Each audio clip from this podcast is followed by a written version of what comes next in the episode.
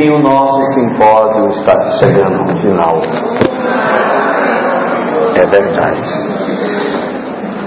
Durante todos essas, esses nossos dias, essas palestras, nós viemos discutindo sobre a questão do Evangelho na comemoração dos 150 anos da obra O Evangelho segundo o Espiritismo, cujo objetivo maior é auxiliar-nos para que nós tenhamos a construção do homem de bem dentro da sociedade.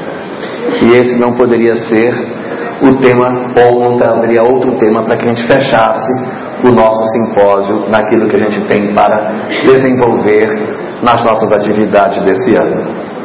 Então, dentro dessa questão da construção do homem de bem, é preciso que a gente faça uma viagem e retorne para o começo de todas essas coisas para que a gente consiga se apropriar de maneira mais efetiva daquilo que a doutrina espírita nos coloca, a fim de que a gente possa, de maneira mais eficaz, alcançar esse grande objetivo espiritual. Daquilo que o Espiritismo nos diz, quando no início da nossa história espiritual nós desconhecíamos o bem e o mal. O homem é segundo aquilo que a doutrina espírita diz, no princípio ele era simples e ignorante. Mas isso era o homem, porque a mulher desde o princípio já era educada Então, o homem, desde o princípio, desconhecendo as coisas, tinha dificuldade de entender a diferença entre o bem e o mal. Mas é a partir das experiências que ele vai vivenciando que ele vai aprendendo a lidar com o trato das ferramentas, aprender a cultivar as ideias de família e de reverenciar os seus mortos, na forma de como os sepultamentos eram feitos, em que uma curiosidade, né? Por que, que os mortos desde a antiguidade eram enterrados com panelas, pratos, talheres, arcos, flechas? Porque eles acreditavam que eles iriam precisar disso, por isso que enterrava junto, porque a crença da imortalidade da alma era uma crença universal. De maneira mais eficaz, posso até dizer que não houve nenhum, nenhum povo antigo que não teve uma crença de imortalidade da alma. Todos, pode pesquisar, medos, romanos, persas, babilônios, egípcios, caldeus, quem quiser, todos eles, todos os povos eram espiritualistas. Então, no começo de nossa história, desconhecedores de todas as coisas, éramos ainda muito embrutecidos e as experiências é que iriam lapidar os nossos corações na construção daquilo que a gente precisaria ter para que nós nos comportássemos de forma diferente diante da vida e assim contribuíssemos de maneira mais efetiva na transformação do planeta. Daquilo que as obras de ciência nos apresentam, o homem sofreu um processo progressivo de transformação, saindo de formas mais primitivas até que ele alcançasse a condição hominal que nós hoje possuímos.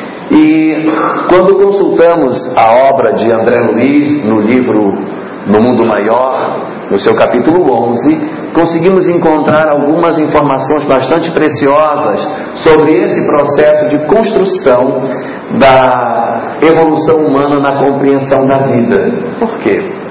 Porque no início de todas as coisas, nós tínhamos uma visão do que, era o existir. Nós na forma primitiva, vivíamos em tribos.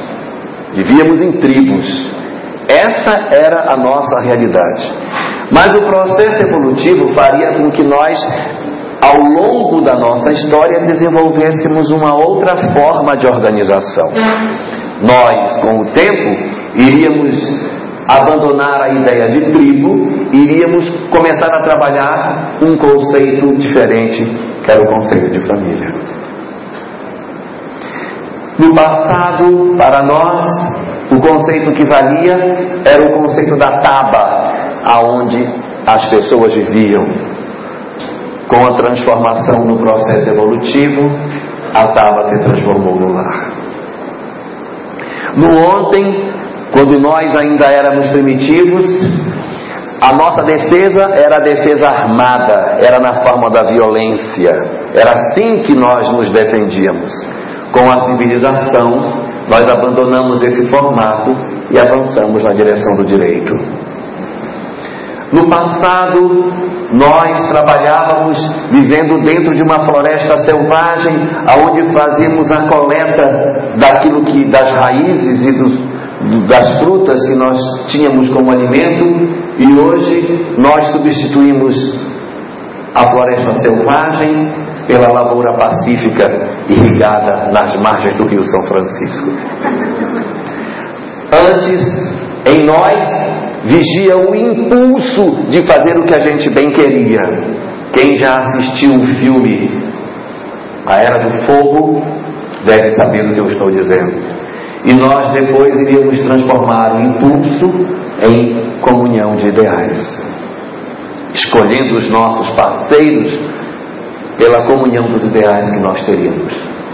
Ontem, a ideia nossa era de território, marcar o território que nos pertence, defender o território que é nosso. Na evolução das coisas, o território se transformaria em pátria. E também, no ontem, nós vivíamos na chamada barbárie. E hoje, com as transformações que a humanidade nos propõe, nós podemos dizer que vivemos uma civilização. Esse seria o caminhar, segundo os Espíritos, que nós fizemos no sentido da transformação progressiva dos nossos valores. E assim que, que muitas das nossas coisas se transformaram. É evidente que nós não estamos absolutamente do lado direito, nós ainda temos muitas coisas do lado esquerdo, mas se a gente olha para aquele primeiro quadro, nós percebemos o quanto de caminhar nós já conseguimos fazer ao longo desses milênios de civilização. Isso que se deu em termos gerais também aconteceu no lado da afetividade humana. Nós tivemos um processo ao longo da nossa história, conforme dizem as obras doutrinárias, de encarnações no lado masculino e no lado feminino trabalhando as nossas percepções, encarnando num lado e num outro, para o desenvolvimento das nossas potencialidades. Então, de um lado da vida existe um conjunto de valores e do outro, um outro conjunto de valores.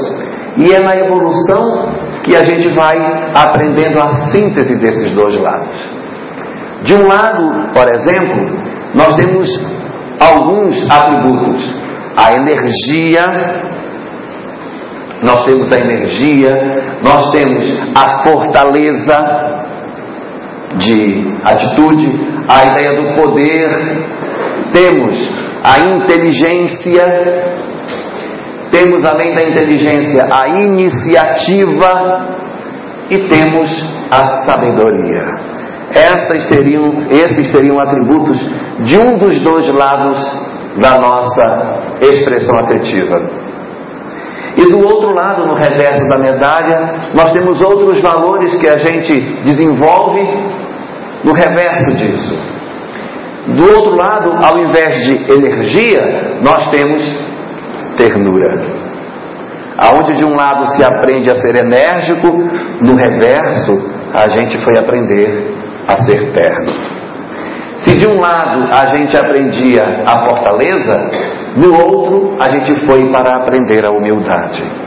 Isso é André Luiz falando, capítulo 11 do livro No Mundo Maior. Se num lado a gente foi aprender poder, do outro nós vamos aprender a delicadeza. Se de um lado nós desenvolvíamos a questão da inteligência, no outro o sentimento. Se de um lado da vida a ideia era da iniciativa, no outro a intuição. E se de um lado vinha a sabedoria, do outro lado vinha o amor. Está na cara que o lado de lá são as mulheres e aqui são os homens.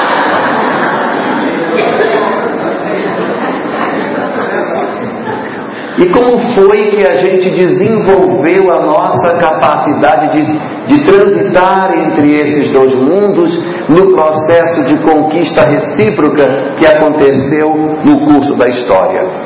Diz André Luiz que nós começamos a desenvolver o processo de afinidade de um lado com o outro, numa sequência de sentimentos, de emoções que foram se construindo. No começo, quando a gente ainda era muito mais embrutecido, nós nos vinculávamos aos outros movidos pelo desejo. Era isso que era o motivador da vinculação entre os seres. Depois disso, nós evoluímos para a posse. Depois da posse, nós passamos a ter um sentimento diferente. Já escolhíamos as pessoas por simpatia. Porque o desejo é apenas momentâneo e a posse é uma coisa semelhante, mas duradoura. Então já era uma evolução ali. Depois já veio o sentimento de simpatia, em que era uma simpatia que vinculava os seres. No processo de desenvolvimento, vinha então a escolha de um pelo outro pelo carinho. Depois, no progresso disso, vinha o devotamento, que era o ato de nós nos dedicarmos ao outro, de nos consagrarmos ao outro, que já era uma evolução danada. Depois, tínhamos a renúncia dos nossos ideais em favor do outro. E no topo de tudo isso, o sacrifício.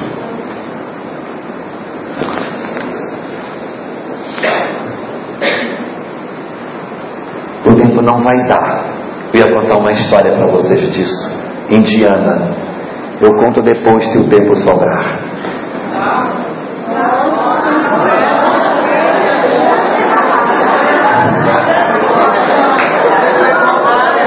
Eu fiz só para aguçar a curiosidade das mulheres. Nós somos acostumados a, a, a, a, ter como verdade o texto bíblico. E no texto bíblico diz que Deus criou Adão e Eva, então aquela história que a gente conhece naquela lenda judaica da formação da história da civilização. Mas na Índia também tem uma história parecida da criação dos seres. Semelhante, mas com algumas diferenças. Na lenda indiana da criação da humanidade, diz que Deus criou primeiro o homem. E o homem estava no chamado paraíso sozinho, e aí Deus, percebendo a tristeza do homem, foi com ele e perguntou: Por que, você está triste? O que está acontecendo? Isso que eu estou falando é, é, verdade, é texto religioso. O que está acontecendo? Ele disse: Ah, não sei, sozinho aqui é tão, tão ruim, não tem companhia, não tem ninguém. Tem assim como fazer alguma coisa que pudesse, sei lá, me fazer companhia? E Deus, que é Deus, disse: Eu vou ver o que eu posso fazer. Só que, como já tinha criado o mundo, não sobrou mais matéria nenhuma, tinha usado tudo para construir o mundo, só havia sobrado sentimentos. Mas Deus, que é Deus, pegou esses sentimentos, manipulou os sentimentos e criou a mulher. Quando o homem viu a mulher, ele disse: Nossa, mas é maravilhoso, parece que o senhor adivinha pensamento, era exatamente isso que eu queria. Pegou a mulher pela mão e sumiu com ela. Três dias depois ele voltou, puxando a mulher, e disse: Senhor, eu não quero mais ela. Mas por quê? Ah, ela fala demais, ela me incomoda, ela me perturba, eu era melhor sozinho. Então, eu vim de devolver a mulher porque eu não quero mais ela. Você não quer? Não. Eu não consigo viver com ela. Pode pegar. E Deus, que é Deus, pegou a mulher de volta. Ele foi embora. Três dias depois ele voltou. Senhor, estou desconfiado. Dá para me devolver a mulher? A companhia dela era tão boa, ela me agradava, me fazia companhia, era tão bom, devolve. E Deus, que é Deus, devolveu a mulher para o homem. O homem foi com a mulher.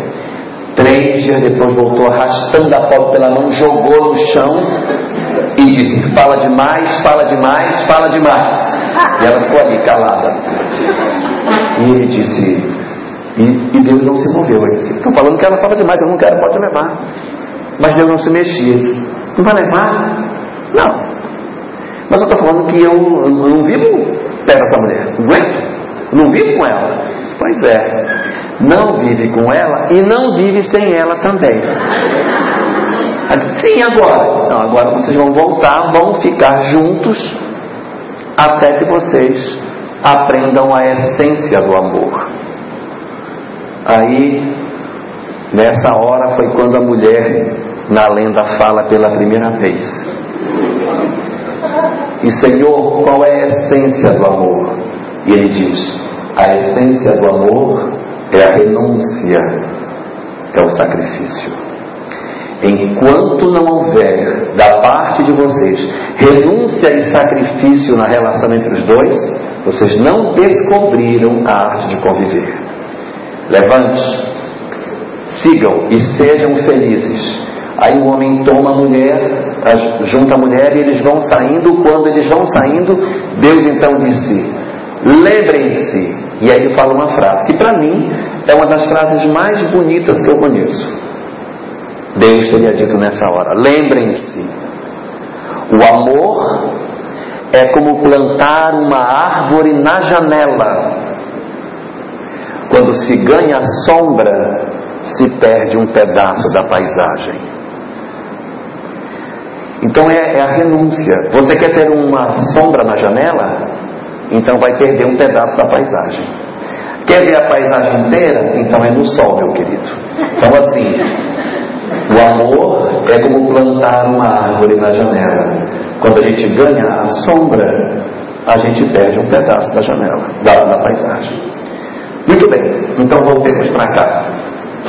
E nesse processo, o sacrifício e a renúncia estão no topo desses sentimentos. E é aí que entra a consideração que o livro dos Espíritos faz quando fala do aproveitamento das experiências, falando para nós do crescimento da nossa capacidade de perceber o que acontece conosco. Dizem os Espíritos no livro O Evangelho segundo o Espiritismo que nós, no início, temos apenas, mais tarde, nós temos e no final nós temos sentimentos. Nós começamos tendo instintos, mas as experiências da vida vão nos fazer a transferir as, os nossos instintos em emoções, que ainda não é a melhor coisa, mas já é um progresso extraordinário em relação ao instinto. Mas o término da nossa jornada é quando nós transformarmos as nossas emoções em sentimentos, que é aquele caminhar que nós temos ali. Mas como é que isso se dá? Como é que os Espíritos falam que esse processo vai acontecer? Como que ocorre o chamado processo evolutivo? De que maneira isso se experimenta, se experimenta na vida? Diz a doutrina espírita que nós temos três tipos de experiências que constituem o nosso processo de desenvolvimento. Um deles é a chamada prova, que são as experiências para o desenvolvimento das potencialidades nossas. Experiências novas para que a gente descubra se a gente é capaz ou não de exercer certas coisas e necessárias para o desenvolvimento das nossas potencialidades. Nós temos também uma segunda classe de experiências que são as expiações. A expiação já seria uma prova, mas é uma prova que já tem raiz no passado que está vinculada com experiências mal sucedidas do ontem e que nós hoje precisamos experimentar novamente para que a gente resolva de maneira correta aquilo que não resolvemos bem da primeira vez. E temos uma terceira classe de experiência que são as missões. A missão já seria um tipo de prova aonde nós iríamos realizar determinados atos não mais em função das nossas necessidades pessoais, mas para que a gente auxilie aqueles que estão na retaguarda a caminharem mais depressa, oferecendo o melhor dos nossos corações em favor do semelhante. A junção dessas peças é que constitui para nós o nosso processo de crescimento espiritual. É a partir daí que a gente cresce. É pelas nossas provas, pelas nossas experiências que a gente vai crescendo. É pelas expiações que a gente atravessa, que a gente às vezes se, martiriza, chora, se lamenta, mas no interior no interior das nossas tristezas está o germe do progresso. É ali, naqueles espaços onde nós experienciamos a expiação, que a gente desenvolve as potencialidades que a gente possui. Ao mesmo tempo em que o exercício de amor em favor dos outros, na chamada missão, é também a forma como nós desenvolvemos os nossos valores. Então, no processo de crescimento nosso, as nossas experiências elas passam por esses três tipos de situações distintas. Se nós fôssemos, portanto, observar a maneira como essas experiências se desenvolvem para nós, nós ficaríamos às vezes assim pensando: as nossas vidas, hoje, no grau de evolução que nós estamos, elas são expiação? Elas são prova ou elas são missão? Dou-lhe uma. Provas. Provas. Provas Pronto. Ou expiação? Expiação.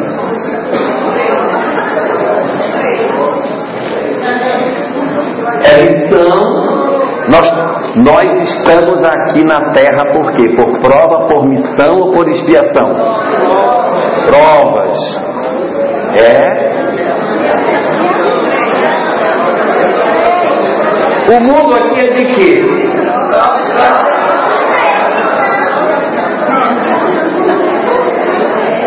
Então nós estamos aqui o quê? Nós estamos aqui para isso, gente, ó. É prova, é prova, missão e expiação a um só tempo, pelo amor de Deus. Tem coisas da nossa vida que são expiatórias. Tem coisas que são provadas. Por exemplo, eu, eu nunca, eu acho que nenhum dos meus registros espirituais, eu nunca soprei num saxofone nenhuma vez. Mas eu, uma hora eu vou ter que aprender. Porque eu não sei. Tudo aquilo que a gente ainda desconhece, a gente vai ter a oportunidade de crescer. Serão as nossas provas, são as experiências novas para se desenvolver, a gente aprender coisas que a gente não sabe Assim como aquilo que a gente fez e que não ficou bem feito, constitui o nosso processo expiatório. E nós aqui também temos uma cargazinha de expiação, né? Umas coisinhas assim ficaram mal resolvidas que também pertencem ao nosso dia. E missão? Nós temos missão? Mas o mundo aqui é só de prova e expiação. Cadê a missão? Dou-lhe uma. Ninguém aqui tem missão? Hã? A missão de ser pai, a missão de ser mãe, gente, ser professor. É uma missão. Não é lindo ensinar os outros? É lindo. Só que assim, dando uma corrigida aqui nesse nosso, dando uma corrigida aqui nesse nosso gráfico, eu vou fazer umas correções nele. Ele não seria exatamente assim, ele seria mais ou menos assim, né? Então nós temos a nossa prova, nossa expiação e a nossa missão, que os aspectos missionários nossos não são também tão grandes em relação ao nosso processo expiatório e provacional. Como nós somos ainda muito ligados a questões que ainda estão por resolver, a, a, o nosso aspecto missionário ainda é pequeno se a gente for comparar com os aspectos de expiação e de é, prova que a gente possui. Isso não é nenhum demérito, mas é em função do momento espiritual que a gente tem da nossa evolução, não é? Então, é, Nesse, nesse processo expiatório que a gente tem, é, é muito comum que nessas expiações, companhias espirituais de outras encarnações, que nós tivemos problemas no passado, elas se vinculem a nós. Às vezes elas renascem dentro de casa, às vezes não renascem, ficam no mundo espiritual. E quando, como elas não têm uma relação de afeto conosco, elas nos perturbam e elas podem produzir em nós sonhos repetitivos de perseguição. As pessoas podem ter sonhos de que estão sendo perseguidas. Aí ela acorda agoniada, ela dorme, aí ela sonha de novo. Passa um tempo, ela sonha de novo. Esses sonhos repetitivos podem ser de entidades espirituais da nossa história lá de trás que aparecem nos nossos sonhos. Por isso que a gente acaba tendo esse tipo de experiência. Ou seja, quando a gente tem sonhos repetitivos de perseguição, isso pode ser, com bastante é, chance, o encontro espiritual com algumas entidades que não estão muito próximas de nós em termos afetivos, mas perto de nós em termos espirituais. O que fazer nessas horas? Evangelho no lar e leitura do Evangelho antes de dormir e orar pelo Espírito. Ontem ainda o Ari Quadros comentou isso. Ora pedindo perdão à entidade, mesmo que você não saiba o que você fez. Mas ora por ela, pede perdão. Isso é muito importante para que a gente consiga quebrar esses laços de desamor. Às vezes nós não lembramos de tudo que fizemos no passado, mas nós armazenamos às vezes muitas culpas de coisas que a gente não lembra. Mas os espíritos que estão lá sabem e lembram. E por isso que nos assediam durante o sono. Aí vale a pena uma oração e uma leitura do Evangelho antes de dormir, para facilitar o processo de comunicação nosso. Muito bem. Dentro dessa perspectiva, é, qual é a proposta que Jesus nos apresenta para a questão da nossa evolução? O que propõe Jesus como conduta para que a gente consiga efetivamente fazer uma transformação e ganhar em termos de evolução espiritual? Qual é a proposta dele? O que, é que ele diz que a gente tem que fazer para que a gente evolua? Qual é a proposta dele? Amar a Deus sobre todas as coisas e também amar ao próximo e amar a si mesmo. Que amar ao próximo é amar ao próximo como a si mesmo. Então não tem jeito. Para eu amar o próximo, eu tenho que amar a mim mesmo. Então são três amores.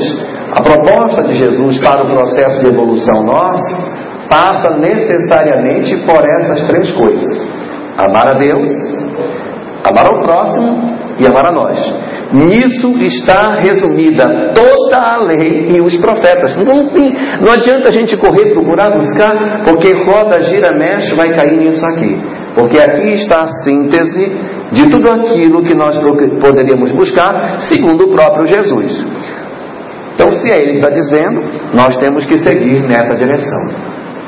E por isso, a gente indagaria: essa é a proposta de Jesus. Mas, dentro disso, qual é a proposta que o Espiritismo nos traz efetivamente? A proposta que o Espiritismo nos traz é a da transformação moral. Essa é a proposta espírita. A proposta do Cristo é amar a Deus sobre todas as coisas e amar ao próximo como a si mesmo. Mas a proposta da doutrina espírita é a proposta da transformação moral. Está lá no Evangelho segundo o Espiritismo, a obra que estamos celebrando 650 anos. É a transformação moral que é a chave desse processo de felicidade, de libertação, de, de progresso. É nós nos transformarmos moralmente.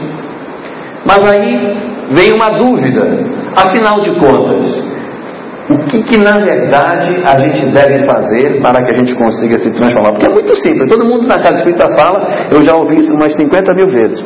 É porque nós temos que fazer a nossa transformação moral. Como faz? Como é que faz? Entra lá naquela máquina da novela Paraíso, né? Pega aquela carga na cabeça. Era Paraíso a novela?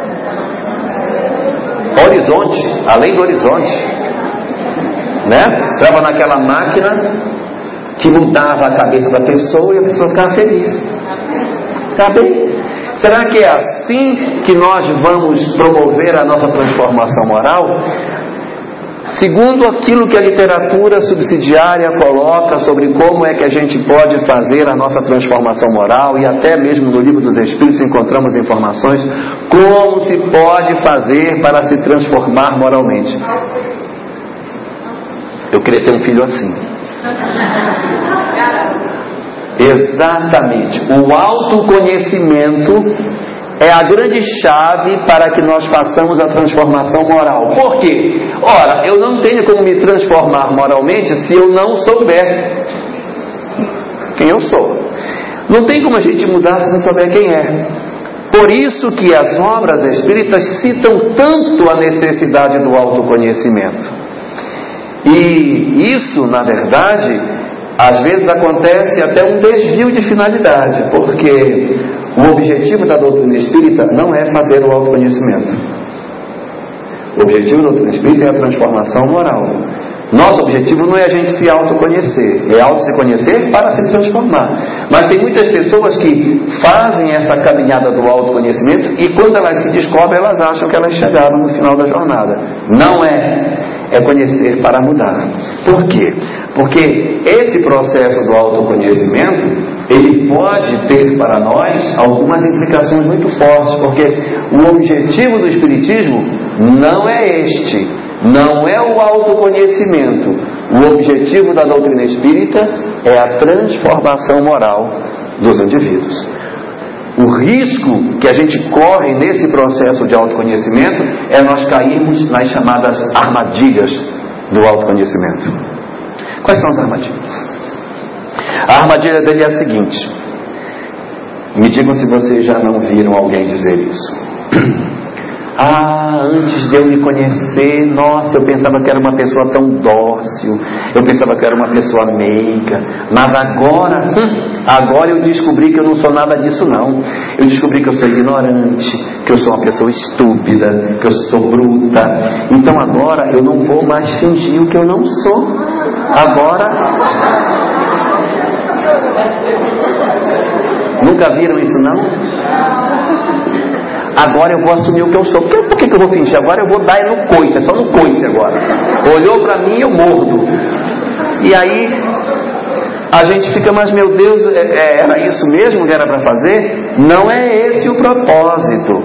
O objetivo do autoconhecimento não é em absoluto que a gente se conheça para que a gente mostre a nossa face mais monstruosa para as pessoas, dizendo: agora eu vou revelar quem eu sou. Descobri.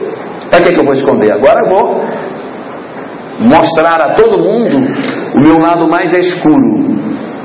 O objetivo do autoconhecimento é para que a gente identifique de maneira mais nítida quais são as nossas falhas e iniciemos um processo de recuperação interior nosso com a nossa transformação progressiva. Aí está a grande chave. O grande processo que a doutrina espírita propõe para nós é que a gente faça, a partir dessa dinâmica da transformação moral, o alcance efetivo nosso da nossa felicidade. Então, o autoconhecimento são os degraus que a gente vai subir para que a gente alcance lá na frente o nosso processo de transformação. Em resumo, é conhecer-se para mudar e não conhecer-se para estagnar para dizer que eu sou assim, com aquele chamado complexo de Gabriela, né? vocês conhecem. Eu nasci assim, eu sou mesmo assim, eu vou ser sempre assim. Esse complexo de Gabriela, ele não cabe para o espírita, porque se ele está em constante transformação, ele nunca poderia dizer, ah, eu sou assim mesmo, não adianta querer mudar, já tentei mudar, sou assim mesmo, então comigo é assim. Não dá. O autoconhecimento é uma etapa importantíssima no nosso processo de alcance da felicidade, porque ele nos permite enxergar-nos no espelho e aí então fazermos a mudança daquilo que a gente precisa realizar. Nesse sentido, é, existem algumas pessoas que elas fazem, por conta do autoconhecimento, usam dele como um instrumento e mecanismo de defesa do ego. Tem gente que se defende usando o autoconhecimento. Não sei se vocês já viram gente que faz isso. A pessoa diz assim: Não, eu, eu, eu não vou fazer porque agora eu não sou mais assim, agora eu não faço mais. Antes, quando as pessoas me pediam, eu ia contra a minha vontade até fazer. Hoje, eu não quero fazer, eu digo, não vou fazer, eu não faço. Acabou. Eu assumo que eu não vou fazer, que eu não sou bonzinho, eu não faço. Então existe essa possibilidade. E existem aqueles outros que usam de uma outra estratégia de defesa do ego. O homem gosta demais dessa estratégia. Que é quando a mulher vai dizer assim, não, a culpa é minha. A culpa é minha, eu sou culpado, pronto. Aí ela quer, mas a culpa é minha, eu vou resolver, não precisa. E ela quer discutir, a culpa é minha, eu sou o único culpado. Há dificuldade, às vezes, de você conversar com alguém quando essa pessoa assume completamente a responsabilidade de tudo que acontece. Ela assume tudo, ela assume todas as responsabilidades e ela não permite com que você até discuta com ela as coisas, que você consiga debater, porque ela diz assim: não, a culpa não é sua, a culpa é minha nós vamos nos separar, não quero mais morar, mas você não é culpado, a culpa é minha. Aí tira, entendeu? Tem uma estratégia. Eu sou culpado. Você está certo, eu sou culpado. E aí puxa para cá para não ter motivo. Mas por que você está fazendo isso? Mas o que foi que eu fiz? Não, não, você não fez nada. A culpa é minha. Eu sou culpado. Então, assume todas as responsabilidades numa forma de cortar os acessos de contato. E com isso, a pessoa diz que assume, mas ela mesma não se não digere aquilo que está acontecendo. Nessas circunstâncias que a gente tem alguém que repetidamente age dessa forma, vale uma conversa. Só que essa conversa não pode ser mantida no momento da crise. Quando a gente tem que ter conversas sérias com o parceiro, a gente nunca deve dizer na hora da crise, que na hora da crise a gente aproveita muito pouco. Tem que ser num outro momento que você tem que chegar e abordar quando a pessoa está mais aberta a receber novas ideias. Na hora que você está discutindo, você colocar as coisas, você tem um aproveitamento menor. Por isso, nunca na hora da discussão diga as verdades que você quer dizer, porque nem sempre o outro vai ouvir. Ele já está fechado, ele vai rechaçar as suas sugestões.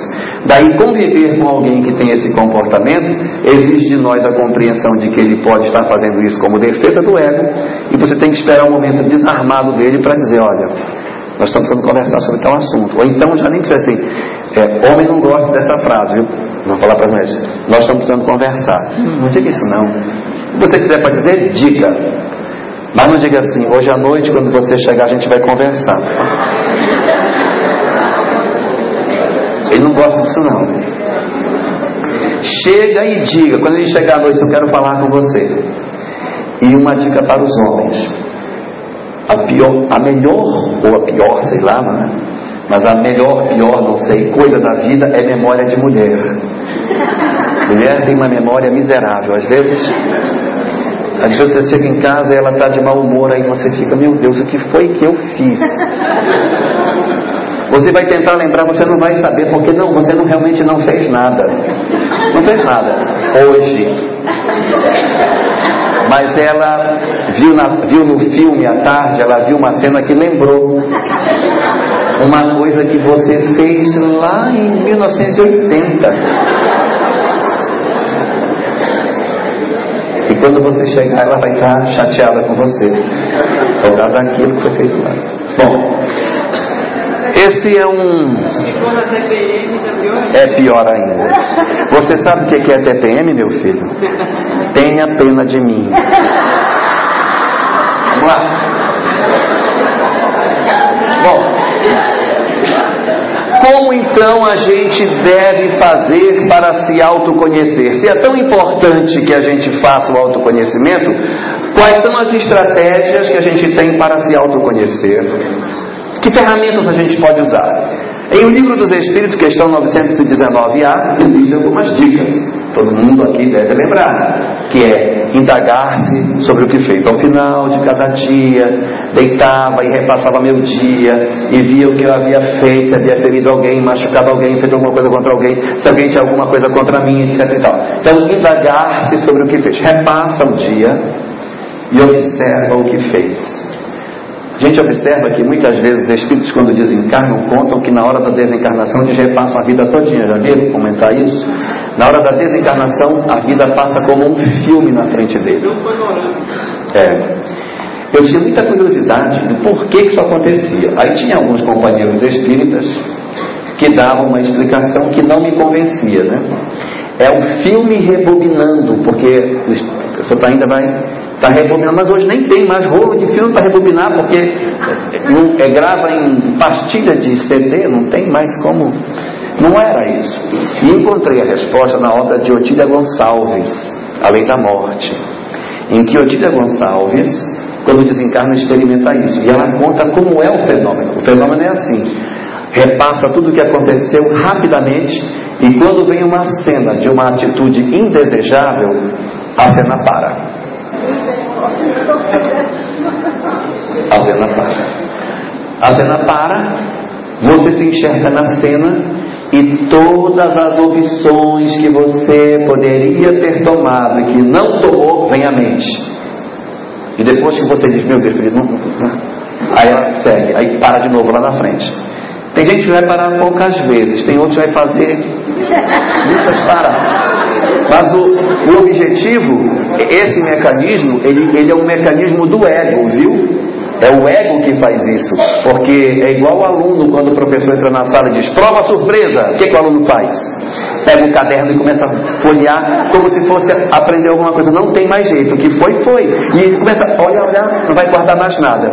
Quando a morte se aproxima, o desespero do espírito sabendo que vai prestar conta, ele começa a passar o que ele fez, vendo se a lição de casa foi bem feita. Essa é a razão pela qual esse fenômeno acontece. Aqui também a gente passaria o dia dando uma varrida, ou aqui para. Quando o fulano falou isso, eu, eu, eu agredi ele. Eu falei uma coisa. Por que, que eu me aborreci com o que ele disse? Foi por vaidade? Por que, por que, que ele falou aquilo, parece assim, que levantou um furacão dentro de mim e eu não me controlei e dei logo uma patada? Por que, que eu fiz isso? É meu orgulho? Ou foi porque ele fez? Porque outras pessoas falam e eu não repito. Por que, que quando fulano falou eu agredi? Então a gente reanalisar tudo o que fez. Diz ainda Santo Agostinho nessa resposta: avaliar o que diria se visse outro fazendo o que fizemos. Tem dúvida sobre o que você fez é certo? Então tira você da cena e põe outro. Se você visse outra pessoa fazendo aquilo que você fez, você acharia certo ou acharia errado? Então aí você vê, hum, isso aí não é bom, hum, isso é bom. Então é uma leitura que a gente também pode fazer. Diz também Santo Agostinho: verificar se gostaria de receber esta ação. Analisa com você se aquilo que você fez, você gostaria que as pessoas fizessem com você. Se você achar que foi bom, que é uma medida, se não gostar, já é um indicativo de que isso não é a melhor opção. Outras coisas também que a gente pode fazer nesse sentido. Observar as nossas faltas que mais se repetem. Gente, qual é a coisa que de vez em quando nós estamos enrolados nela? Vira e você está na mesma situação. Isso é um sinal de que essa é a ferida da alma, é o nozinho que a gente não conseguiu tirar. Vira e mexe, a pessoa encontra de novo outra alma gêmea. Ai, ah, não, agora esse é, esse é. Aí passa dois meses, não, agora, não, esse agora é, esse é. Se a gente tem muitas almas gêmeas encontrando na vida, desconfie que pode não ser alma gêmea, pode ser uma alma gemida ou uma alma algema, sei lá, mas a alma gêmea provavelmente não é. Então observar as faltas que mais se repetem, notar que faltas estão se repetindo sistematicamente, ou ainda quando você observar os que mais repetem, elege os pontos que você vai trabalhar. Hum, eu estou vendo que isso aqui acontece muito, então vou trabalhar nisso. Vou trabalhar nisso que está se repetindo muito. Estou vendo que vira e mexe eu estou na mesma prova. Vou trabalhar para não se repetir. Pelo menos diminuir a incidência. Ah, anotar as palavras com que as pessoas nos criticam.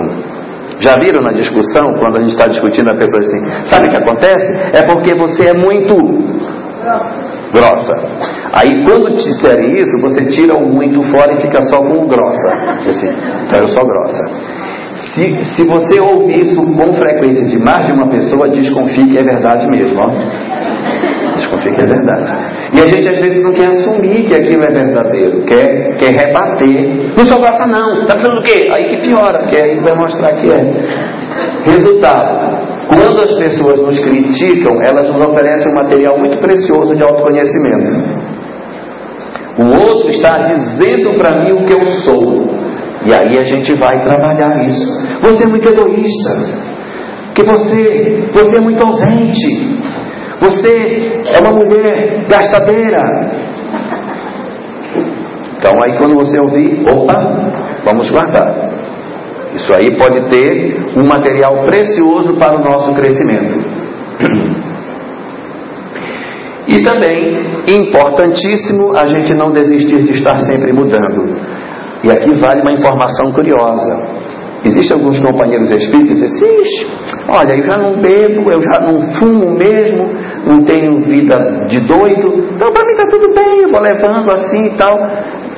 Mas se for assim, que esforço de mudança estamos empreendendo? A gente tem que estar sempre tentando fazer com que determinadas imperfeições morais que a gente tem, elas sejam retiradas.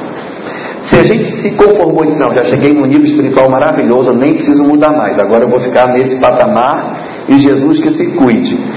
Aí tem alguma coisa errada. A gente não é possível que a gente chegou num nível espiritual que não tem mais nada para mudar. Não é possível, gente. Não é possível. Sempre tem uma coisinha, olha, é o meu egoísmo, a minha indiferença com os outros, ou a minha insistente necessidade de me meter na vida alheia, a minha dificuldade de segurar na língua um comentário sobre a vida dos outros. Hum, hum, fulano, nem te conto. Hum, mas... que que e às vezes a gente é motivo de, de discórdia porque a gente é maledicente, faz comentário indevido, quando vê que está no meio de uma fofoca danada e sai dessa, daqui a pouco a gente está noutra. A gente tem que se observar. E não desistir de estar sempre mudando. Não parar de mudar. É, enquanto, é, é, enquanto Kardec diz que reconhece o verdadeiro espírito pela sua transformação moral, Leon Denis diz que reconhece o espírita pelas mudanças que ele empreende a cada três anos. Então a gente pega a data de hoje, tira três anos e lembra como a gente era e vê se a gente mudou assim alguma coisa nesses três anos a gente conseguiu tirar de nós em termos de imperfeição. Isso é transformação moral.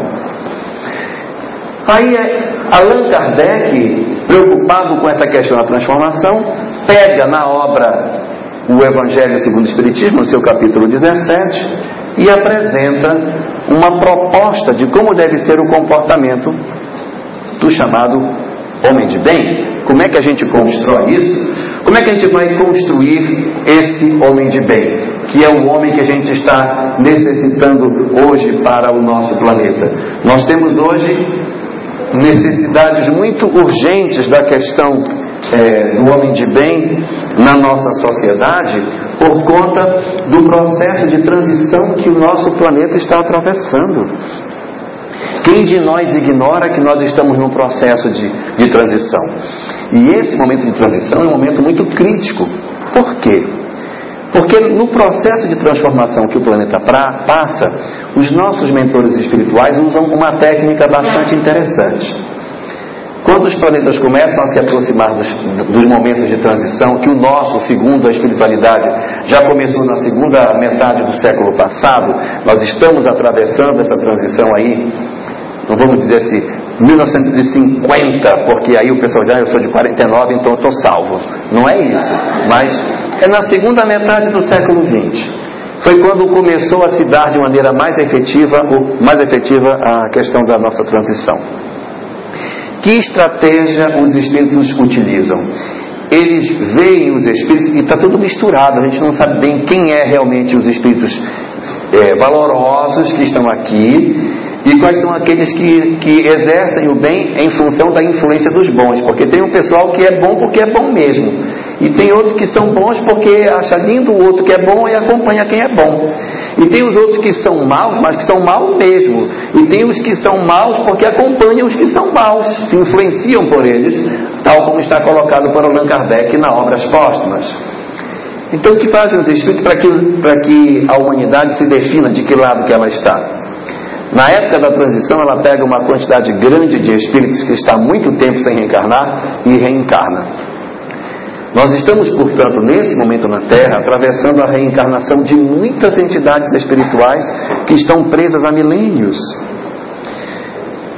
Tem muitos espíritos que reencarnaram apenas na época do final do Império Romano, quando estiveram aqui os ostrogodos, visigodos, os vândalos, que eram ah, os hunos, que eram é, um grupo de bárbaros que reencarnaram na Terra para cumprir um papel, facilitar o fim do Império Romano e a transição da Idade Antiga para a época do feudalismo. Essas entidades espirituais, elas eram muito difíceis. Elas chegavam quebrando tudo, destruindo tudo, comiam o que tinham, é, exploravam os recursos das cidades, comiam tudo que estava plantado, não sabiam, não queriam plantar nada e se acabavam lá na frente. Eles não eram um, um grupo sustentável, ou seja, eles se destruíam.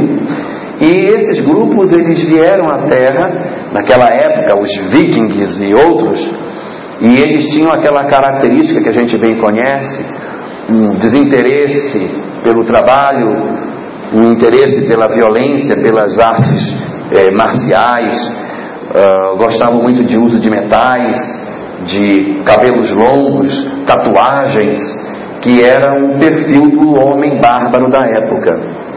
Essas entidades vieram, passaram um tempo conosco, depois que elas cumpriram o seu papel, os espíritos pegaram, guardaram essas entidades. Estão guardadas há mil anos. E agora, no final da transição, solta de novo. Com duplo fim.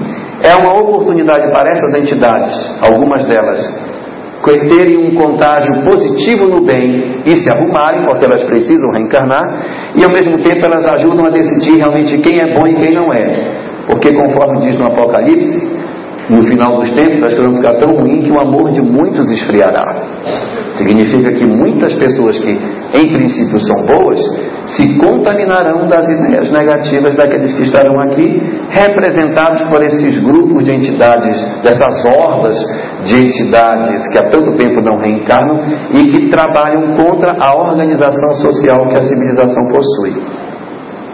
Cabe à civilização encontrar recursos sociais para conter esses espíritos que encarnam dentro dela e fazer a sua transição. Quando eles reencarnam, eles reencarnam com um perfil semelhante ao que eles tinham lá, que é o gosto pelas mesmas coisas: gosto pelas artes marciais, gosto por violência, cabelos é, fora do padrão que se utiliza, excesso de tatuagens, metais, música esquisita, e eles vão se infiltrando na nossa sociedade.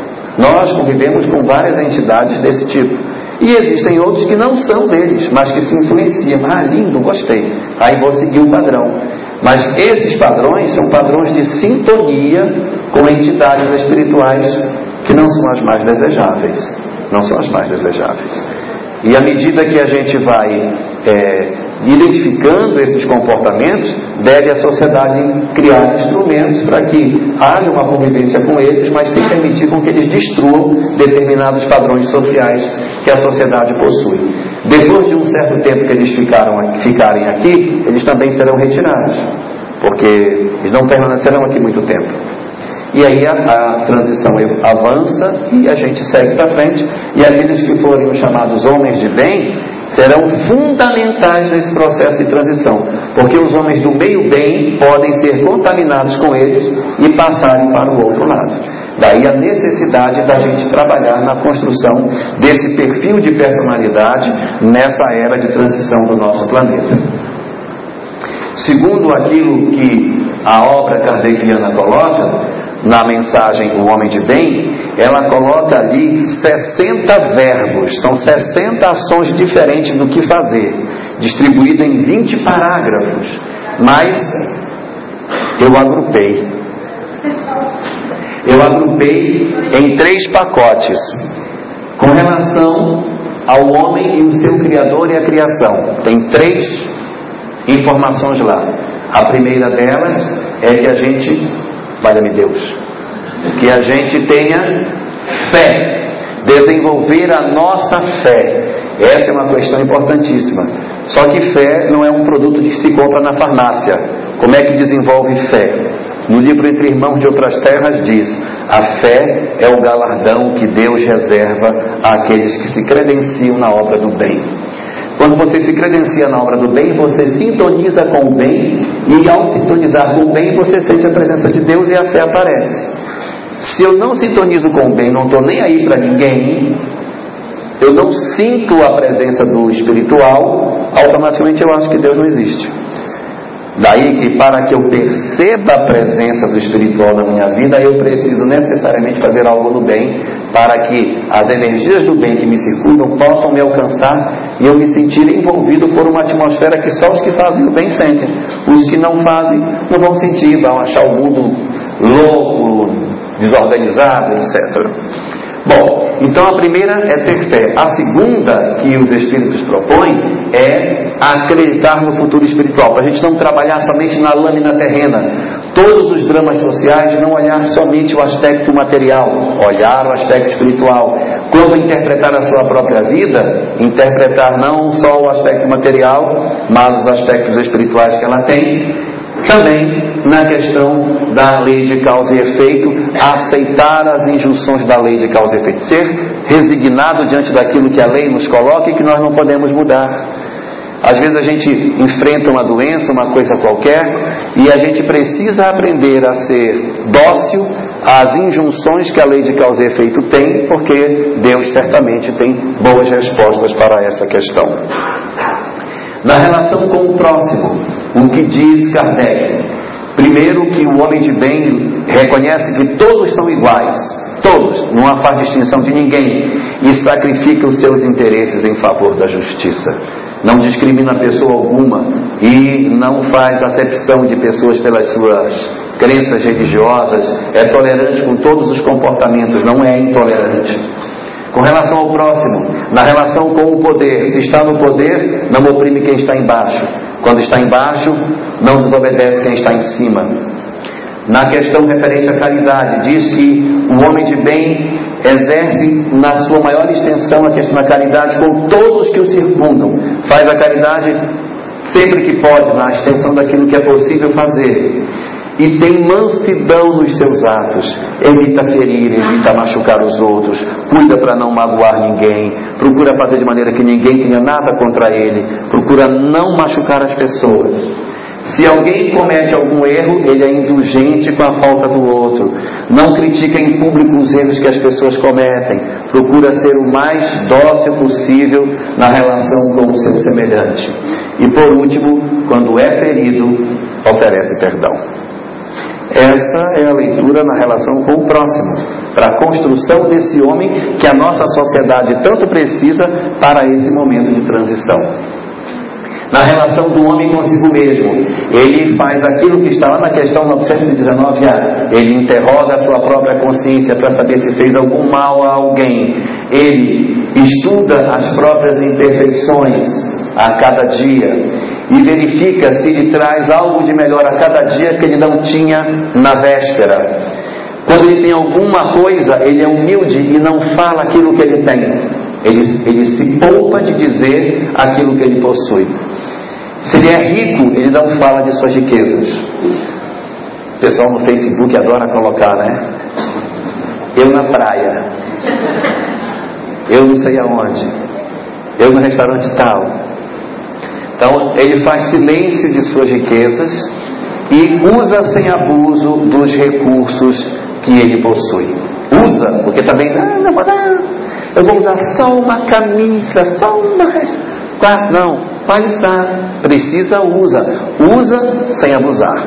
Então tem, que, tem o recurso, usa, mas não vamos abusar do recurso.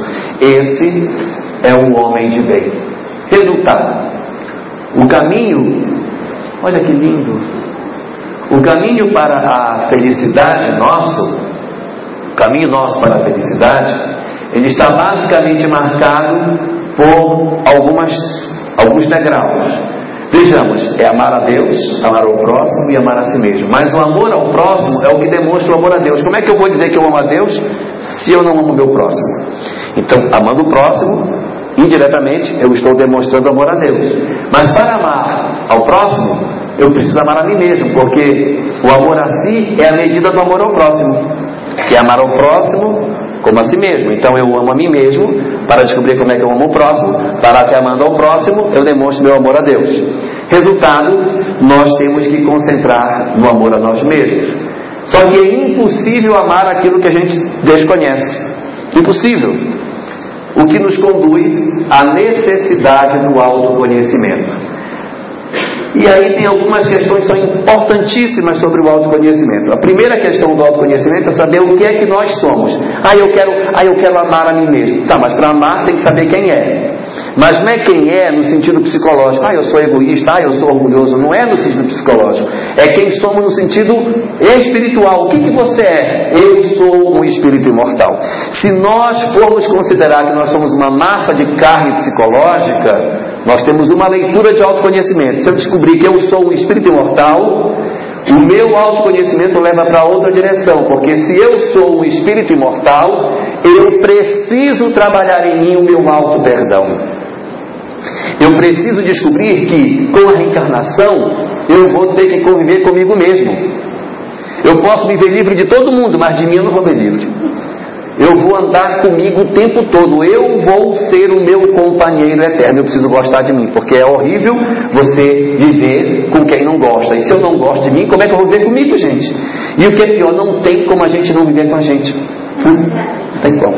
Então a gente precisa aprender a se gostar, a se querer. E para me gostar e me querer, eu preciso gostar de mim, para eu querer a minha própria felicidade. Se eu não tiver isso, eu estou perdido. Dentro dessa dinâmica, a questão do auto-perdão é muito importante. Quantos de nós estamos congelados lá atrás porque na adolescência demos um mau passo e até hoje a gente fica roendo esse osso, se reclamando, gemendo e não anda para frente? Adoece, como o Sebastião estava falando conosco hoje, a questão das doenças em função do nosso psiquismo doentio, e a gente precisa se auto-perdoar, pelo amor de Deus. Quantos de nós estamos em processo de sofrimento porque nós não nos perdoamos por aquilo que até os outros fizeram com a gente?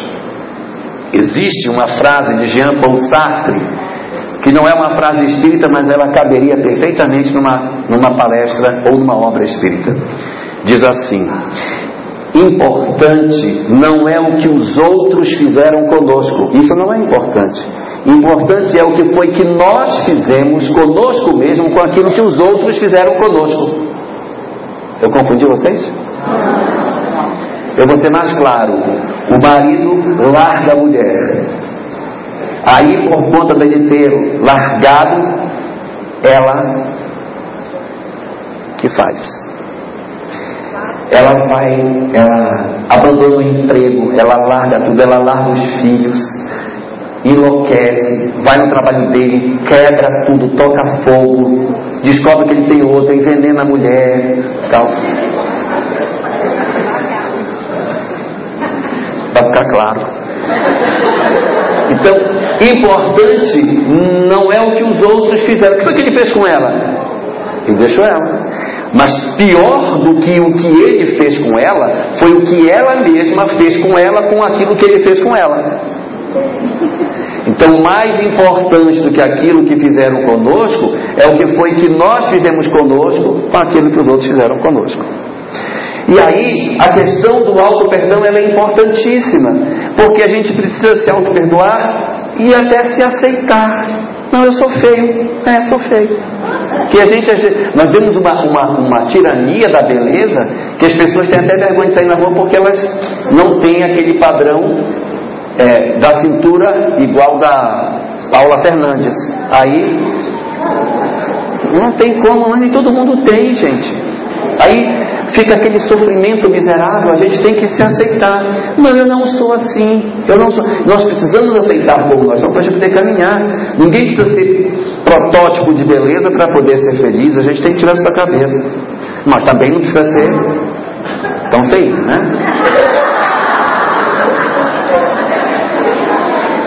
Um pouquinho de cuidado é bom. Então aceitar-se e às vezes nós trabalhamos complexos. Isso desenvolve um problema de autoestima que a gente desenvolve um complexo de culpa. As pessoas nos tratam mal e a gente diz, não, eu sei, a culpa é minha, né? Você está com raiva de mim porque a culpa é minha. Então a pessoa absorve a culpa de todas as coisas e não consegue ser feliz.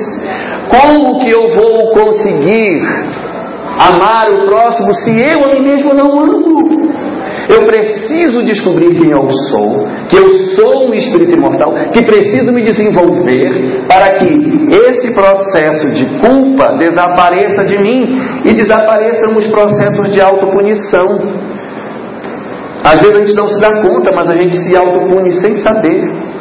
Não, eu não mereço isso aqui. Ah, eu vou comprar um, um, uma blusa para mim. Não, mas eu vou comprar essa aqui. Essa baratinha eu não mereço. Aí eu vou contar. Essa fulana me deu uma usada. Tá bom.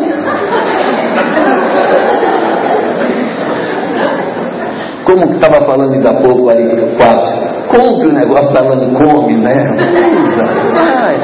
A vida, a vida é para a gente viver. A vida é para a gente ser feliz. Para a gente ver como as pessoas vivem bem.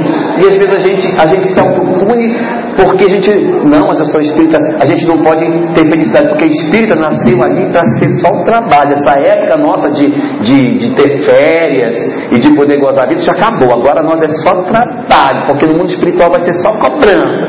Mas, gente, nós temos o direito de ter momentos com a família, de a gente se divertir, de estar junto. É lógico que não é para a gente também ser arrogante, né?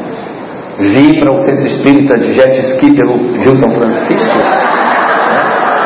Precisa ir, não precisa isso. Mas a gente tem que usufruir da vida, das coisas que a gente tem. Se você pode ter, tenha tenha. O problema não é ter, é a maneira como a gente dispõe do que tem. Vocês já imaginassem se quando Jesus perguntou para os discípulos: E vós, quem dizeis que eu sou? Que eles estavam falando se ele era Jeremias, Elias ou algum outro profeta que ressuscitou.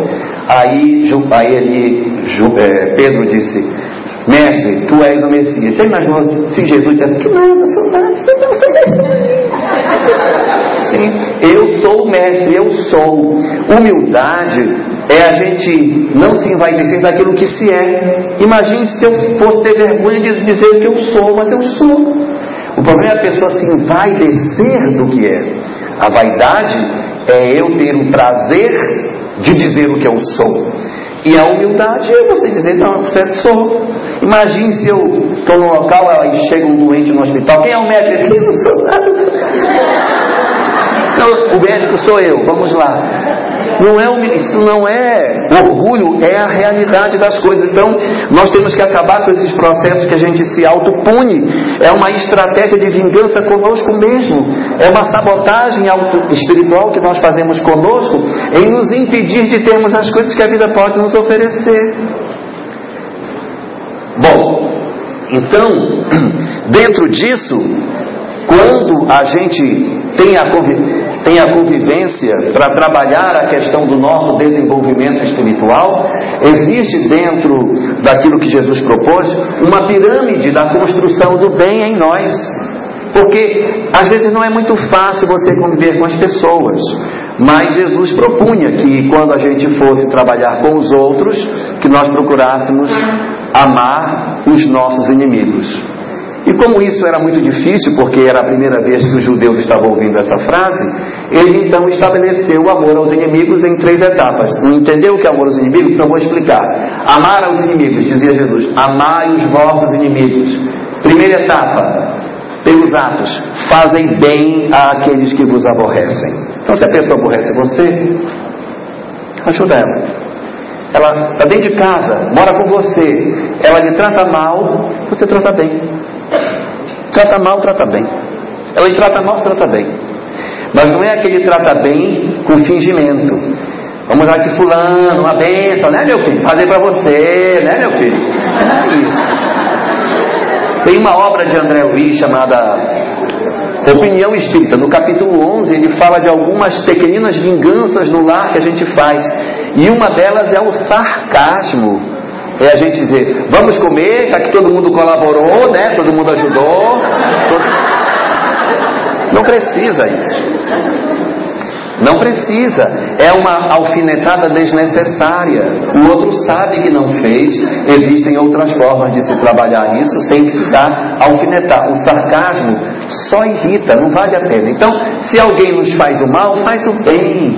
O outro em casa trata mal, trata bem sem que seja forçado, mas procura ajudar, porque acontece muito isso em casal. Um faz, aí o outro pega, é, pois então eu vou fazer também. Aí tá, então pega também vou fazer. Aí um quer ver quem é que se machuca primeiro. Aí quando vê os dois estão em pé de guerra sem necessidade. Os dois querendo paz, mas um jogando pedra no outro.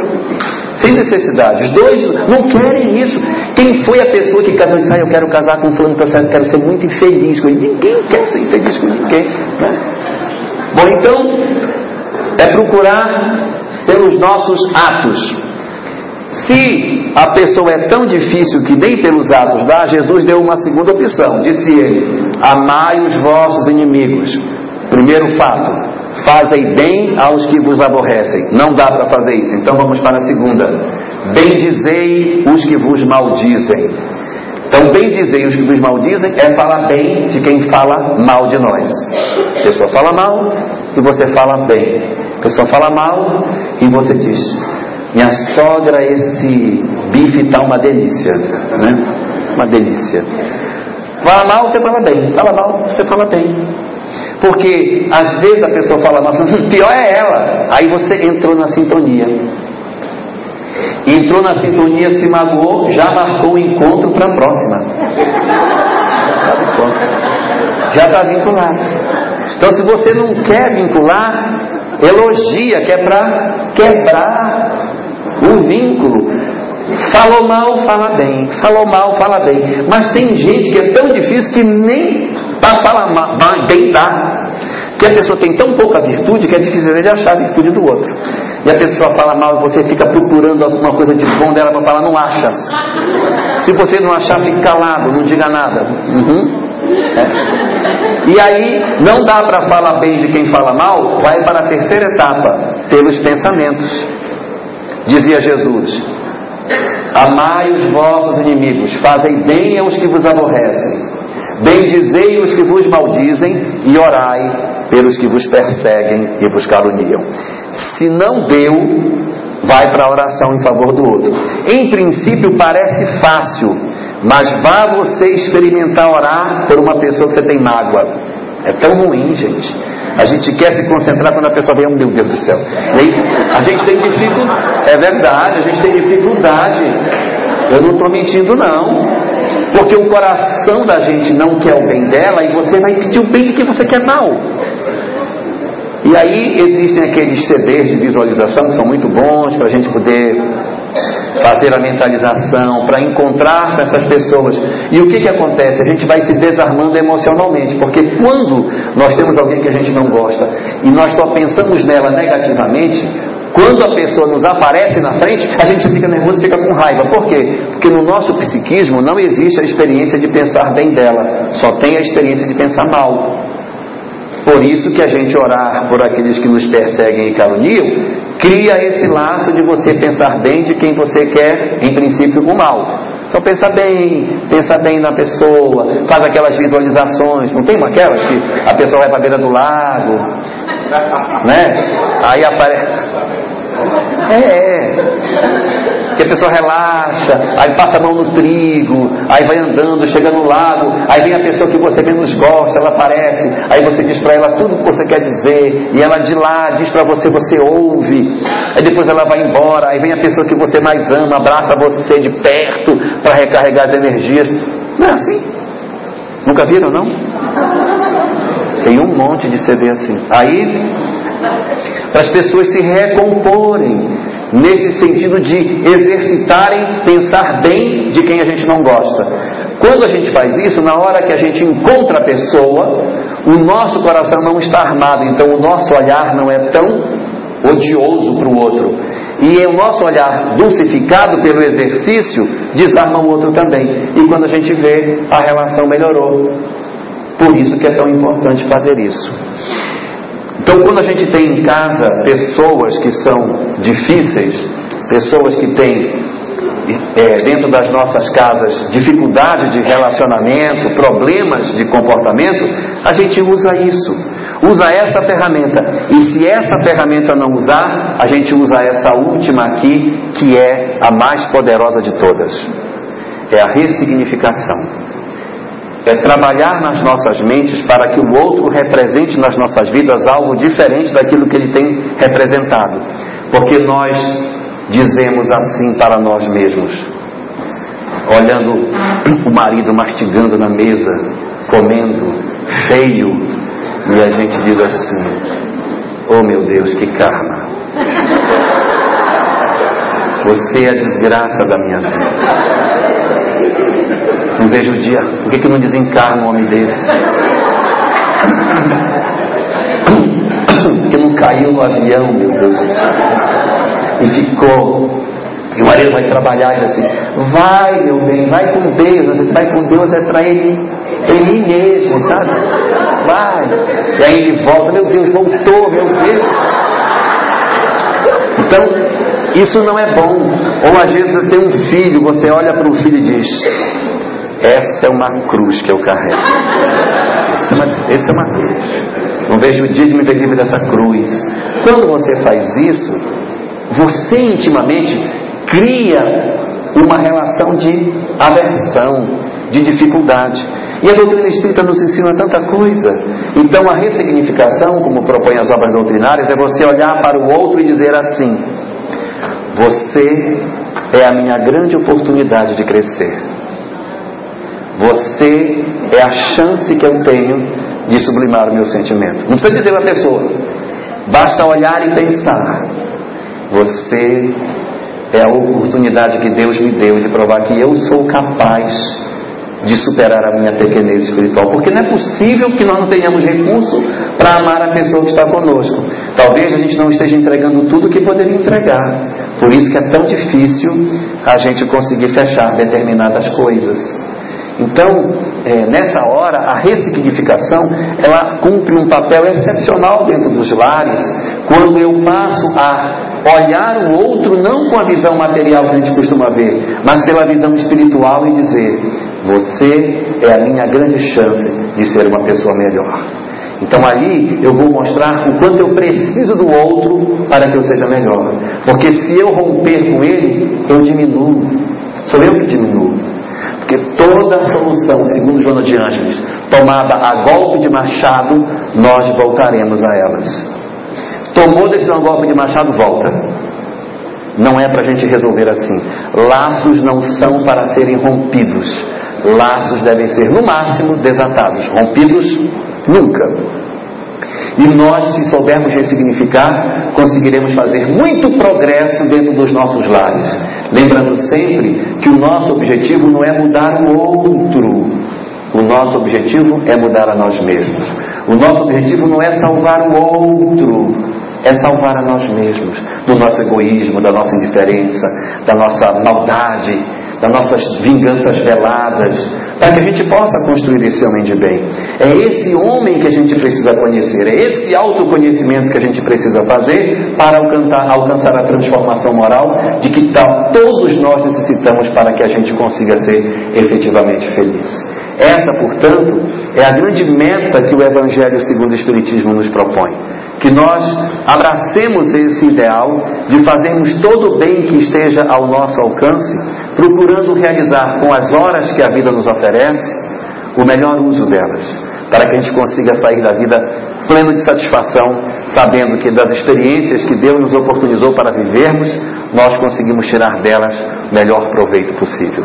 Amar o que nos for possível fazer para corresponder a Deus todo o investimento que ele fez em oferecer essa doutrina extraordinária, que é luz nos nossos caminhos e que nos ajuda a sermos felizes desde agora, por sabermos que nada, por pior que sejam as nossas dores, nada vai nos destruir, porque somos seres imortais a caminho da felicidade.